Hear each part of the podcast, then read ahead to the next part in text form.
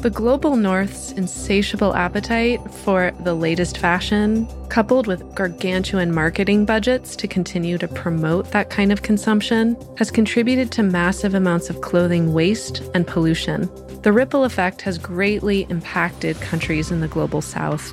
I'm Rebecca Burgess, the founder of a California based nonprofit called Fibershed.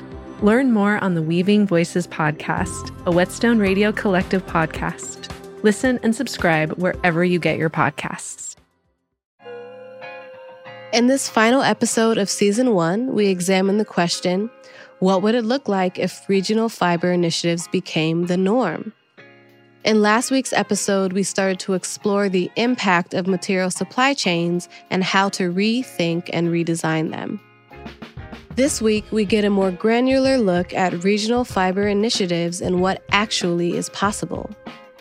There are brilliant folks transforming how our clothes are made in a way that benefits our environment and thriving local economies. And luckily, I know a few of them.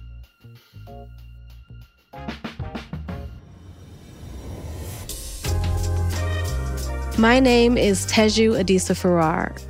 Welcome to the last episode of Black Material Geographies. I am speaking to you from Lenapehoking, also known as Brooklyn, New York. To support Indigenous land back movements, head to landback.org.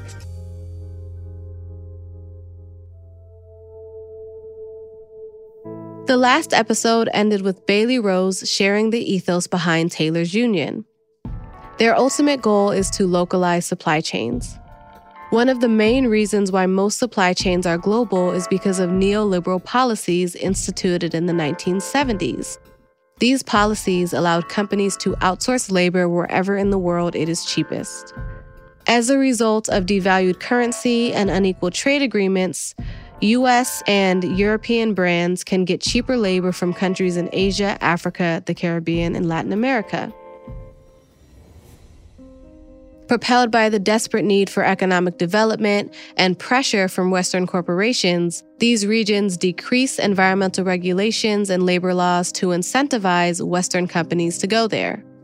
The other place companies started going to have their products made more cheaply was domestic prisons, which could have possibly contributed to U.S. prison expansion in the 1980s, even though crime was going down. The expansion of neoliberal policies suppressed the domestic labor movements, including minimizing unions and regulations for corporations. These policies destroyed regional manufacturing economies, as well as privatized public services, eroding local economies. All of the above factored into the fashion industry, normalizing global supply chains that are exploitative and degrade our environment. This transformed clothing production and consumption in the US. Whereas in 1960, about 95% of Americans' clothing was manufactured in the US, now less than 3% of clothing consumed in the US is manufactured here. That means nearly 98% of US clothing production is outsourced to places like Haiti, as we heard about in episode 5, and other countries we commonly see on clothing tags like Vietnam, Pakistan, and China. So, rebuilding regional supply chains that support climate mitigation is also about supporting thriving bioregional economies that value workers and the land. In order to do this, there can't be cheating, as Bailey mentioned while sharing the work of her friend and mentor, Rick Griffiths. I didn't mention before that reimagining and redesigning supply chains for me also really means to decentralize supply chains, which means localizing them.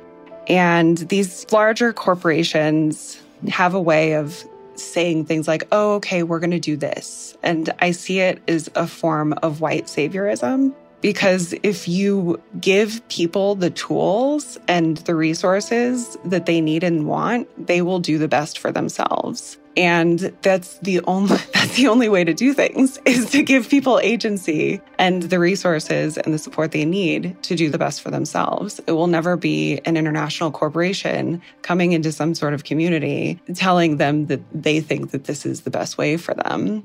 And so even like that thought process cheats people out of their freedom and agency and having to rely on such international supply chains. And so when supply chains are localized, people are able to give themselves the power, the support, and the resources that they truly need, which could be a variety of things that we might not even, and like corporations might not ever think of. And there's also something in there about going back to the capacity for clothing to heal and damage our bodies.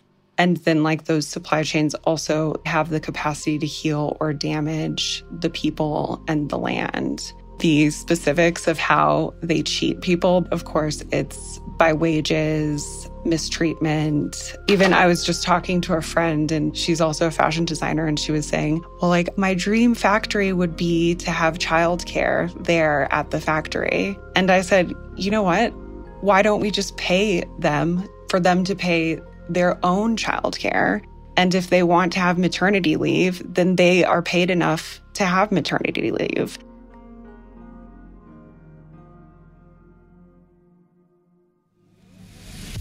Creating regional supply chains allows us to address the specific needs of the workers and artisans in that region, be it childcare, culturally relevant resources, flexible hours. Sustainable fashion has to be sustainable for everyone involved the workers, the artists, the soil, the waterways, the community, all of the things that make up the economy, not just profit. Current supply chains are designed to maximize profits for company executives and investors. The maximizing of profits for a small, wealthy few is made possible through racism, classism, and sexism, which operates at multiple scales. I've metaphorically been fishing in the lake of sustainable fashion with that can of worms ever since. And there was something apparent in that a bunch of people come to Colorado and it's this very like masculine coming to conquer the mountains and women's bodies type feeling, which is a bit like disassociative. Like that disconnection was super apparent to me. It was always like really, really hard to do anything. And it was like always a struggle. And honestly, until I came back from Berlin and COVID hit, and after like I attended Fibershed and listened to your lecture on black fiber systems, all of those systemic things, I was like, this is why it's been so hard. I've been fighting against racism and sexism. Can you talk about some of the challenges you faced? I mean, the first, of course, being that you were doing something out of necessity, which is how sustainability in the course of human history has happened. It's been out of necessity until now, where it's a trend. So, what were some of the challenges you were facing?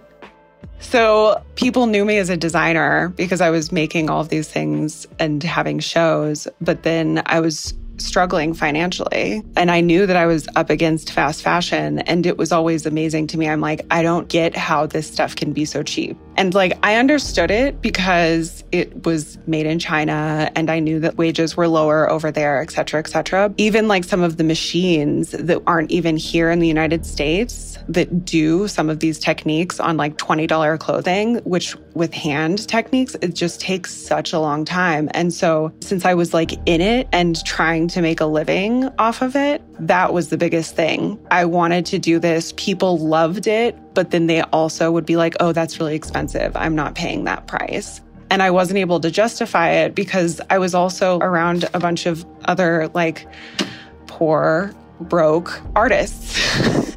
and so it, I also never felt super comfortable like wanting to charge a lot. But now I know too why fashion and clothing has been devalued because of systemic racism and sexism in the industry and imperialization and all these other things. And so now I know a bit what I'm up against. but I mean, that's the biggest thing. And all of my other friends who design clothing and tailor and upcycle, it's still the number one struggle. It's just, it's hard to make a living.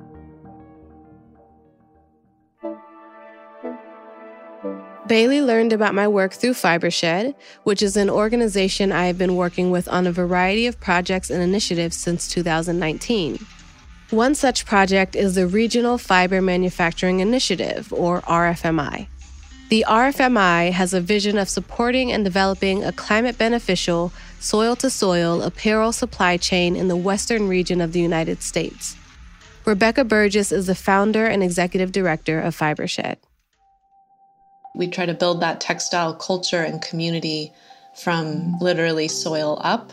I learned how to weave actually through the university at first, but was able to kind of carry out some of my weaving practice at the craft center. And I had in my, I think, second year of college, a, a roommate whose family was from Peru. And her ability to understand Liz Fierro, her ability to understand a textile was something that I hadn't, hadn't been up close and personal with. She could look at a textile and see the internal structure. I would look at a textile and I would see its color, or I would see its patterns, or maybe its drape, or how it felt to my skin. But she could understand it from a much deeper architectural level. And I was so excited by that skill, by that level of understanding. And she really inspired me to think more deeply about materialism. And materialism has come to mean something, again, very superficial, but it is not. Beyond the architecture of a textile, then you get into so many other sets of questions. Who who architected it? When did they architect it? What was going through their mind? How were they supported or not supported through their labor?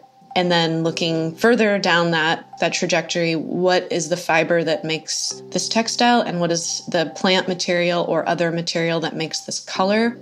And how are the people who who are on these farms how are they engaging with these landscapes? So you basically through a textile i felt like you could learn about the entire world and the history of the world.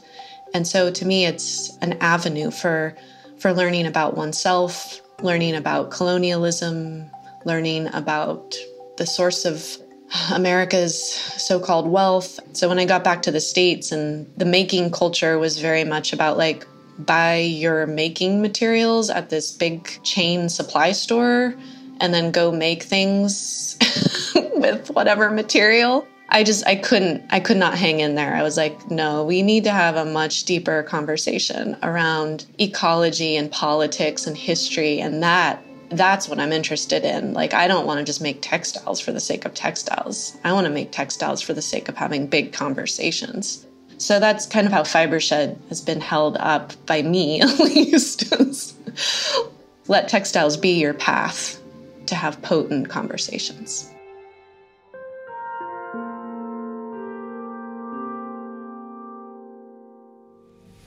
Tamika Peoples of Seed to Shirt, who we heard from in the last episode, is part of Fibershed's network of producers, farmers, ranchers, and entrepreneurs who believe in regional regenerative economies. Seed to Shirt was a central participant and case study for Fibershed's RFMI, which I was an advisor for the power of connection. I think Fibershed found me or vice versa, right? I realized that, you know, the work that we're doing in California and just the work they do in textile regional systems in general. And so the participation in RFMI was really centered around I had a vision that we could do this in the US. And, and if we did this in the US, what would that look like? Obviously, textile production, for those who don't know, is very expensive, very heavy machinery, intense, and it's not something one that you can do alone. And so, as Rebecca and team explained, you know, what RFMI really does really help you engineer a model that could work for you and your vision around production. And then thinking more concretely about what surrounds us uh, that we could tap into in order to make this vision happen. I didn't realize that we could actually be able to take kind of the the cotton, you know, the carding room, all of these things, and have it all in one place.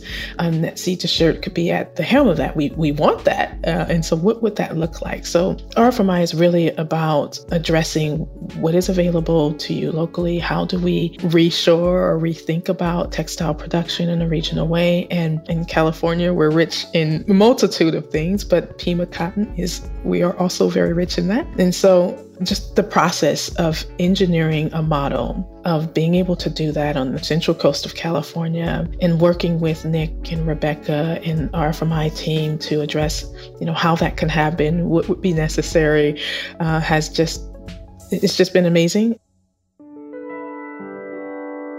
In addition to creating an all black supply chain, Seed to Shirt has a goal of being part of a regional supply chain. one where their apparel can be made in a bioregional system. In essence, a fiber shed.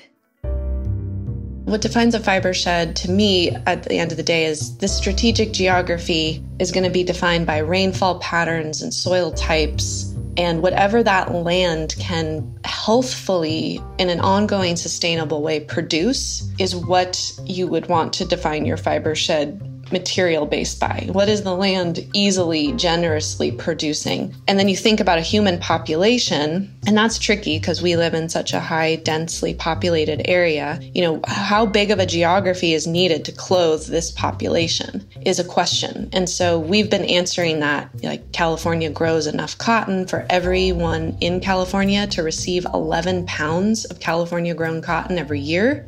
We grow enough wool in California that everyone could have two ounce item of wool garment per year starting with the, the kind of the largest meta level issue is people actually believing and trusting and having the confidence that their communities could actually have an endemic material culture, meaning just that idea that not a bunch of other people from other countries make everything and then we just import it. Like getting over that mindset has been and continues to be a major hurdle.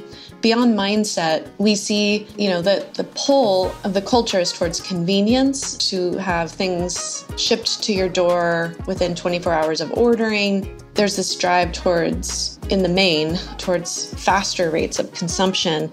And so we're not really slowing down enough to ask ourselves what, what are we consuming and what are the impacts of what we consume after its lifespan with us. As Rebecca mentioned, creating regional fiber initiatives requires a mindset change. We need to redefine convenience away from consuming as much as possible as fast as possible to having access to products and clothing that are made in your region and support your communities. Unfortunately, it is not that easy to create regional fiber sheds. The neoliberal policies aforementioned and the capitalistic economy have led to huge gaps and challenges in sustainable regional production. Yet and still, Fibershed and Seed to Shirt are on a mission to try to make it work. Seed to Shirt is part of a larger producer community of folks who are using innovative, climate beneficial agriculture to develop a regional supply chain. So, First thing we would want to start out with are organic cotton. So we've been, you know, exploring opportunities at some test sites and what would be available to us. There's opportunities just, you know, northeast of us on the other side of Bakersfield where there's opportunity to grow organic cotton. And so the, the cotton sourcing would come from a BIPOC farmer, organic cotton farmer. We could do that not just locally, but there are opportunities to encourage other Black farmers in the region to be a part of the initiative, right? To think about how they could grow organic cotton and what that would look like. So that's uh, reinvigorating that type of planting and growing um, in the you know Central Valley region. The second piece of that would be, you know, the cleaning of that cotton would certainly have to happen very close. There are some organic cotton gins near and dear to the to the Central Valley that could be used for cleaning the cotton and getting it to the next level some of the things that we learned from this initiative is we, we talk about engineering a model, right? So you're identifying what can be done locally, what potentially can't be done, right? And then, you know, where does the production piece fit in, which on that piece, that end is the cutting and sewing of the final product. So through the entire engineering model, we have identified that there are certain pieces that are just going to be significant hurdles uh, to to address. We can we can clean it. We can probably even get it to the stage where it's ready to card, but there's going to be some layers that we'll need to partner with those still in California, but probably northern or southern California to help finalize and refine that final material. And then we would certainly have to think about that final product line. So we've been in this uh, stage of engineering the model and uh, what is possible. BIPOC farmers are, of course, included in the model. The idea is, of course, regional fiber manufacturing initiatives. So to encourage that regionally. That does not preclude the natural relationships that Seeds has with African American cotton farmers, you know, in the southeastern region, um, because we've identified that there's potential that we would still have to do some things outside of region, and, and our partners who would want to be a part of it could we could still source the cotton in that way. So there's portions of the supply chain we've identified that can be uh, BIPOC or African American, but then those that aren't, they're still a part of that initiative. So big vision and a big goal, but I certainly believe with partners like Fibershed and initiatives with other partners, we can definitely get this done. So, not too big to not dream and continue to work towards that. When I first started this work, I would drive between the East Bay and San Francisco and farms, and I would literally pick design students up and I would take them to farms and say, "Here, here's material." And I was a taxi cab driver for many years, just making sure people had access to these materials from more urban environments. And then those collaborations between those artists and those farmers would create a beautiful clothing. And in the beginning, I had run a Kickstarter campaign to help fund that and help those textiles that, that, that were a collaboration of urban and rural, young and old, become part of a wardrobe that I wore. So I kind of used my own body as a guinea pig experiment for could you make clothes from the land and could you wear them and even get outside your house? That was all affirmative. Yes, we could. so, producer community is great in that way. They are the lifeblood of the making and farming community here. Indigenous communities around the world, filled with artisans, farmers, and producers, have been working in fiber sheds for centuries. But often, we don't have the opportunity to learn about these communities' traditional practices and ways of life. And even when we do hear about them, they are often framed as being less civilized and or stuck in the past. However, it is wisdom and agricultural knowledge from indigenous ancestors in the past that can help us secure a future beyond climate change. Many years ago, Rebecca was also inspired by some of these indigenous lifeways. Well, it goes back to spending a little bit of that time, which I was I so relished in in Indonesia and northern Thailand and on the Vietnamese border. Between Thailand and Vietnam, there was a really incredible textile community, a Buddhist community there that I learned so much from, like left indelible marks on my brain from the use of mango dyes to uh, hand spun silks, raising silkworms in your home, the intergenerational aspects of great grandmothers working with grandchildren to make one textile. All of the beauty and the, some of the music, the music culture that was tied in with the making culture, songs that people sung as they were weaving, foods that they would prepare in tandem with some of the weaving. So you'd be weaving on a backstrap loom and then be producing food. Some people would share, you know, they would share labor in, in food production and textile creation. And what I observed was just something that felt more intact and more intergenerational and more more resilient in that you didn't need to commodify all these outside services. You weren't purchasing childcare services, you weren't purchasing a lot of healthcare services. A lot of things were taken care of in the community. In fact, that when I was in one of these communities, the Thai government tried to bring a post office to um, the Karen tribe, and they put this cinder block post office in the middle of the village, and the village women turned it into a gallery for their art pieces they were like, thanks for the post office. We don't really need mail. and like, they didn't care. They were like whistling down the path as they were delivering new textiles to refurbish their new gallery.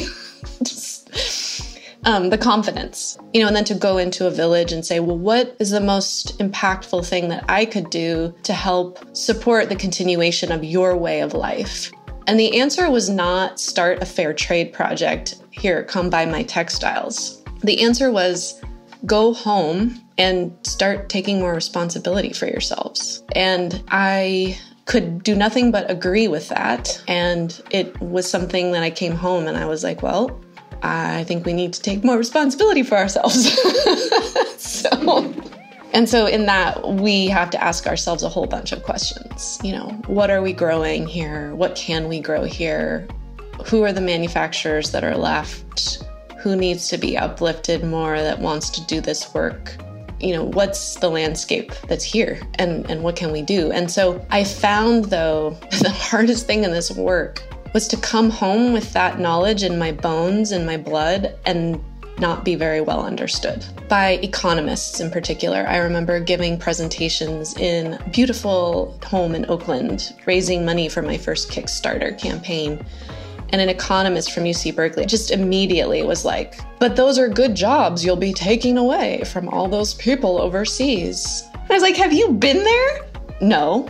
Okay, well, why don't you go, come back, and tell me if you'd want your daughter working there? And it's like, that's the utterance under the breath of so many people in the West who have this disease that anything they find, they have to make it a franchise. They have to make it big. They have to explode it into something of gargantuan scale. And I'm so tired of it.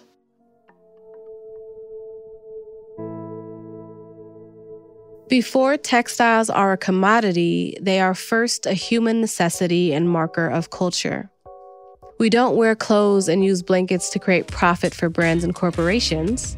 We wear clothes to express ourselves, our values, reflect our identity, and protect our body from harsh environments when necessary.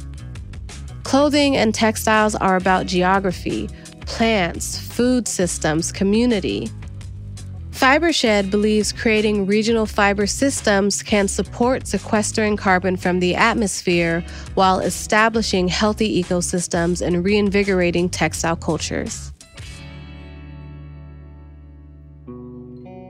The um, technical issues have been that we have eviscerated a lot of the textile culture. You know, California used to have 12 working mills that were vertically integrated and that made carriage blankets and stockings and men's coats from rangelands and, and wool grazing, which of course had a huge impact. Overproduction of wool is, is not nothing I advocate for, but to just say we did have in California even 12 working mills, and those mills were put out of business after the Transcontinental Railway came through. And by 1893, which I think was the beginning of Jim Crow, the Reconstruction era was ending in the South, and imprisoned labor was becoming a very prominent force in the South and textile goods were being shipped on that railway into California, and our labor could not compete. It was eviscerated by the same goal of having cheap and convenient and exploited labor. The West, yes, had these little pockets of, of doing things endemically, but once we became connected to major distribution lines, we just gave up doing things for ourselves. And we did so because it was, you know, people were being exploited in our own region, in, in our own country, and it was creating these falsified price points. And people, again, grabbed hold of those cheap, convenient textiles so, the West, to rebuild itself, we have to look at our history and we have to stop and say, we're not going to keep doing this. We can do a really modern, clean, good job of bringing these textile communities and cultures here. There's great, beautiful, efficient equipment. It's humanely scaled. It's here if we want to bring it here. And the West has you know, we're producing most of North America's fiber. We're producing the vast majority of wool and all of the country and North America's cotton. So we, we, there's a big, powerful move to be made to add the means of production into these farming communities and to decentralize the industry. We could do many, many things to make the clothing even more affordable from our fiber sheds, but we're not investing in enough of the manufacturing systems. And with, you know, a slightly more efficient set of manufacturing systems, we could really change the cost of these local clothes and we could empower the growers and the farmers more by giving them the real value in pay for their material. And textiles are some of the first injurious industry moves that were made in this country. I mean, from the cotton, the transatlantic slave trade, I think it was by 1836 most of the country's GDP was based off of cotton who's the communities who were growing that and who knew how to grow it were not being paid for their labor. And we were building our infrastructure in the United States based on the profits of that crop. So we could say we are we are indebted to all of those who produced those cotton crops, who picked them, who planted them, who tended them. The whole country is indebted.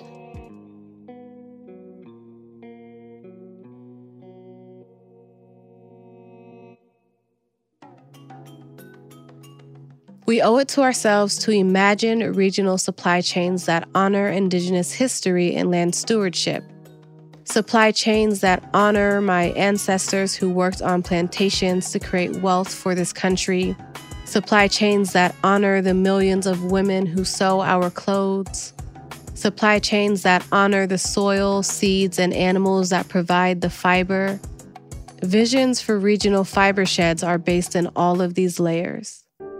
The vision for a heterogeneous, equity focused fiber system where so much of the work of all of our ancestors got kind of blown apart by the colonial projects and the enclosure of the commons. And I would just love to see that we look back and we say, wow, 10,000 years of breeding.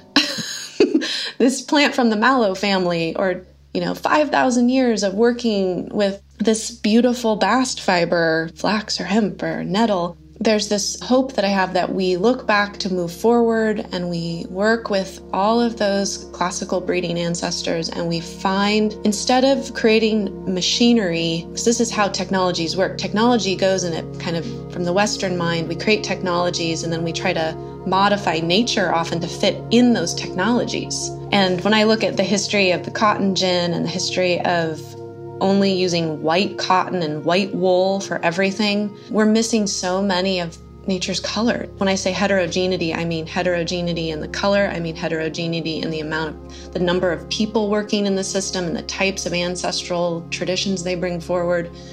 Um, again, the technologists coming to the table, but again, supporting us to do this agroecological material cultural work. And the investors, the last piece that's such a critical piece. My hope is that the investment community can support communities to build up what they know they can do best and to invest and to trust in them to do that work. And overall, we would see, yeah, my hope, my big hope is the decentralization of the industry and some kind of repair for the wounding that has been created in the last big era of colonial mindset, colonial action. Every single industry has an opportunity to transform towards true sustainability. Scaling down, looking to bioregions, starting from the community up rather than the investors down, learning geographically specific Indigenous practices, educating ourselves, and shifting the paradigm. We must reckon with history, but rather than feeling guilt, we can focus on collective accountability. Looking to Black communities to understand our current material realities reminds us that this is about the human condition. Because before we are Black, we are human. It's about our grandmothers who sewed our clothes, and their grandparents who tended to plants, and our ancestors whose indigenous practices created beautiful products and also gave back to the earth. We want to protect our planet's environment because we all live here, and we also want to live well and thrive as humans in communities. If Black people can survive and thrive and create despite all the violence, exclusion, and displacement, then we can definitely transform our material realities. History does not end in the past. Every day, we are simultaneously making choices for our present reality and designing for the future of humanity.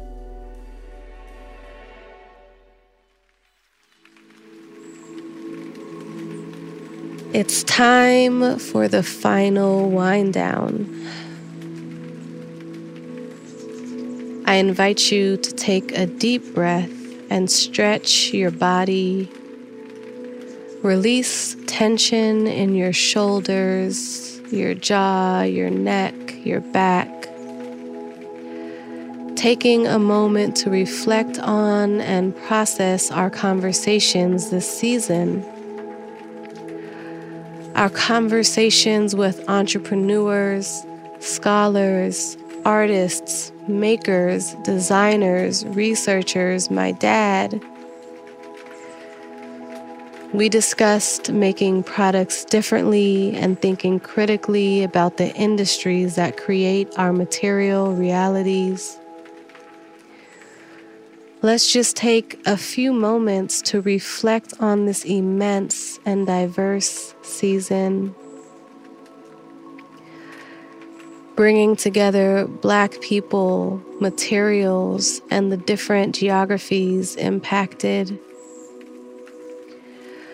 I invite you to take a deep breath and realize that we have an opportunity to transform society in the most beautiful way. Thank you for caring about textile cultures of the past and sustainable fiber systems of the future. Thank you for listening, learning, and experiencing the material geographies that we are all a part of.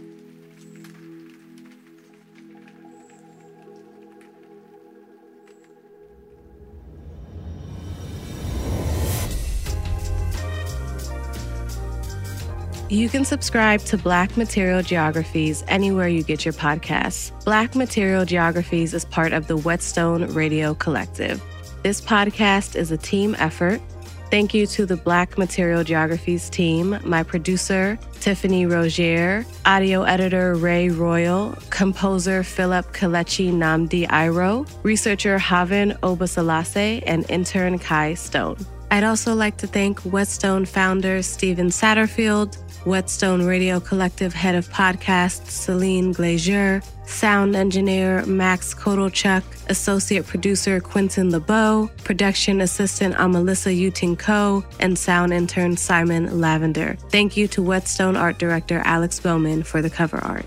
You can learn more about this podcast at whetstoneradio.com, on Instagram and Twitter at Whetstone Radio. Subscribe to our YouTube channel, Whetstone Radio Collective, for more podcast video content. You can learn more about all things happening at Whetstone at whetstonemagazine.com.